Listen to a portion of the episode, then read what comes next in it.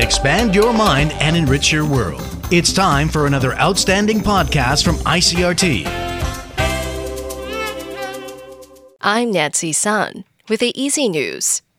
The TAIEX opened down 73 points this morning from yesterday's close at 15,697 on turnover of 5.1 billion NT.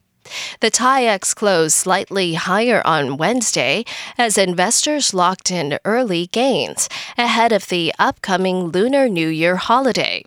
Market watchers say the bellwether electronics sector took a pause after a strong showing during the previous two trading sessions, and buying rotated to select old economy and financial stocks, preventing the main board from falling into negative territory. U.S. State Department spokesperson Ned Price says Washington's one China policy remains unchanged. The statement comes a day after Price told reporters at a press briefing that the Biden administration is expressing its firm support for Taiwan and is also calling on Beijing to cease its military, diplomatic, and economic pressure against the island. Price did not mention the One China policy during Tuesday's briefing, but when pressed on the issue on Wednesday, he stressed that the U.S. still supports the policy and it has not changed. A report by Bloomberg says that a record number of Hong Kong residents have relocated to Taiwan following Beijing's crackdowns on the city's protest movement and the implementation of a new national security law. Bloomberg says National Immigration Agency figures show that more than 10,800 Hong Kongers received Taiwan resident permits last year. That figure was almost double the amount who relocated to the island in 2019. And citing immigration agency data, Bloomberg says the number of Hong Kongers relocating to Taiwan in 2020 is the highest in at least three decades, based on figures dating back to 1991. In international news, Myanmar police have leveled their first formal charge against ousted leader Aung San Suu Kyi. Members of her party say she has been charged with possessing illegally imported walkie talkies. The charge carries a maximum sentence of three years in prison.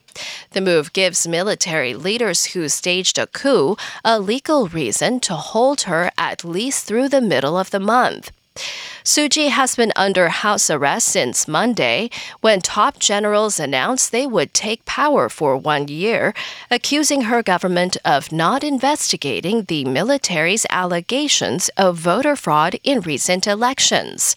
Suu Kyi's party swept that vote, and the military backed party did poorly. Meanwhile, as talks continue over his pandemic rescue plan, U.S. President Joe Biden is stressing both flexibility and urgency. AP Washington correspondent Sagar Meghani reports. The president's pitched a $1.9 trillion plan, but has told Democratic lawmakers he's not married to the number, which Republicans say is way too high. What he is set on is $1,400 direct payments to Americans, though there as well, the White House says he's willing to target the aid, meaning lower the income level needed to qualify. The president spoke with House Democrats, where two officials say he stressed a need to act fast, and then met with Senate Chief Chuck Schumer and others who say the GOP should sign on to a big package. We hope our Republican colleagues will join us. If not, Democrats are ready to move alone on the president's top legislative priority. Sagar Meghani, Washington. And 10 panda cubs made their debut in China's leading panda reserve Wednesday morning to mark the coming Lunar New Year.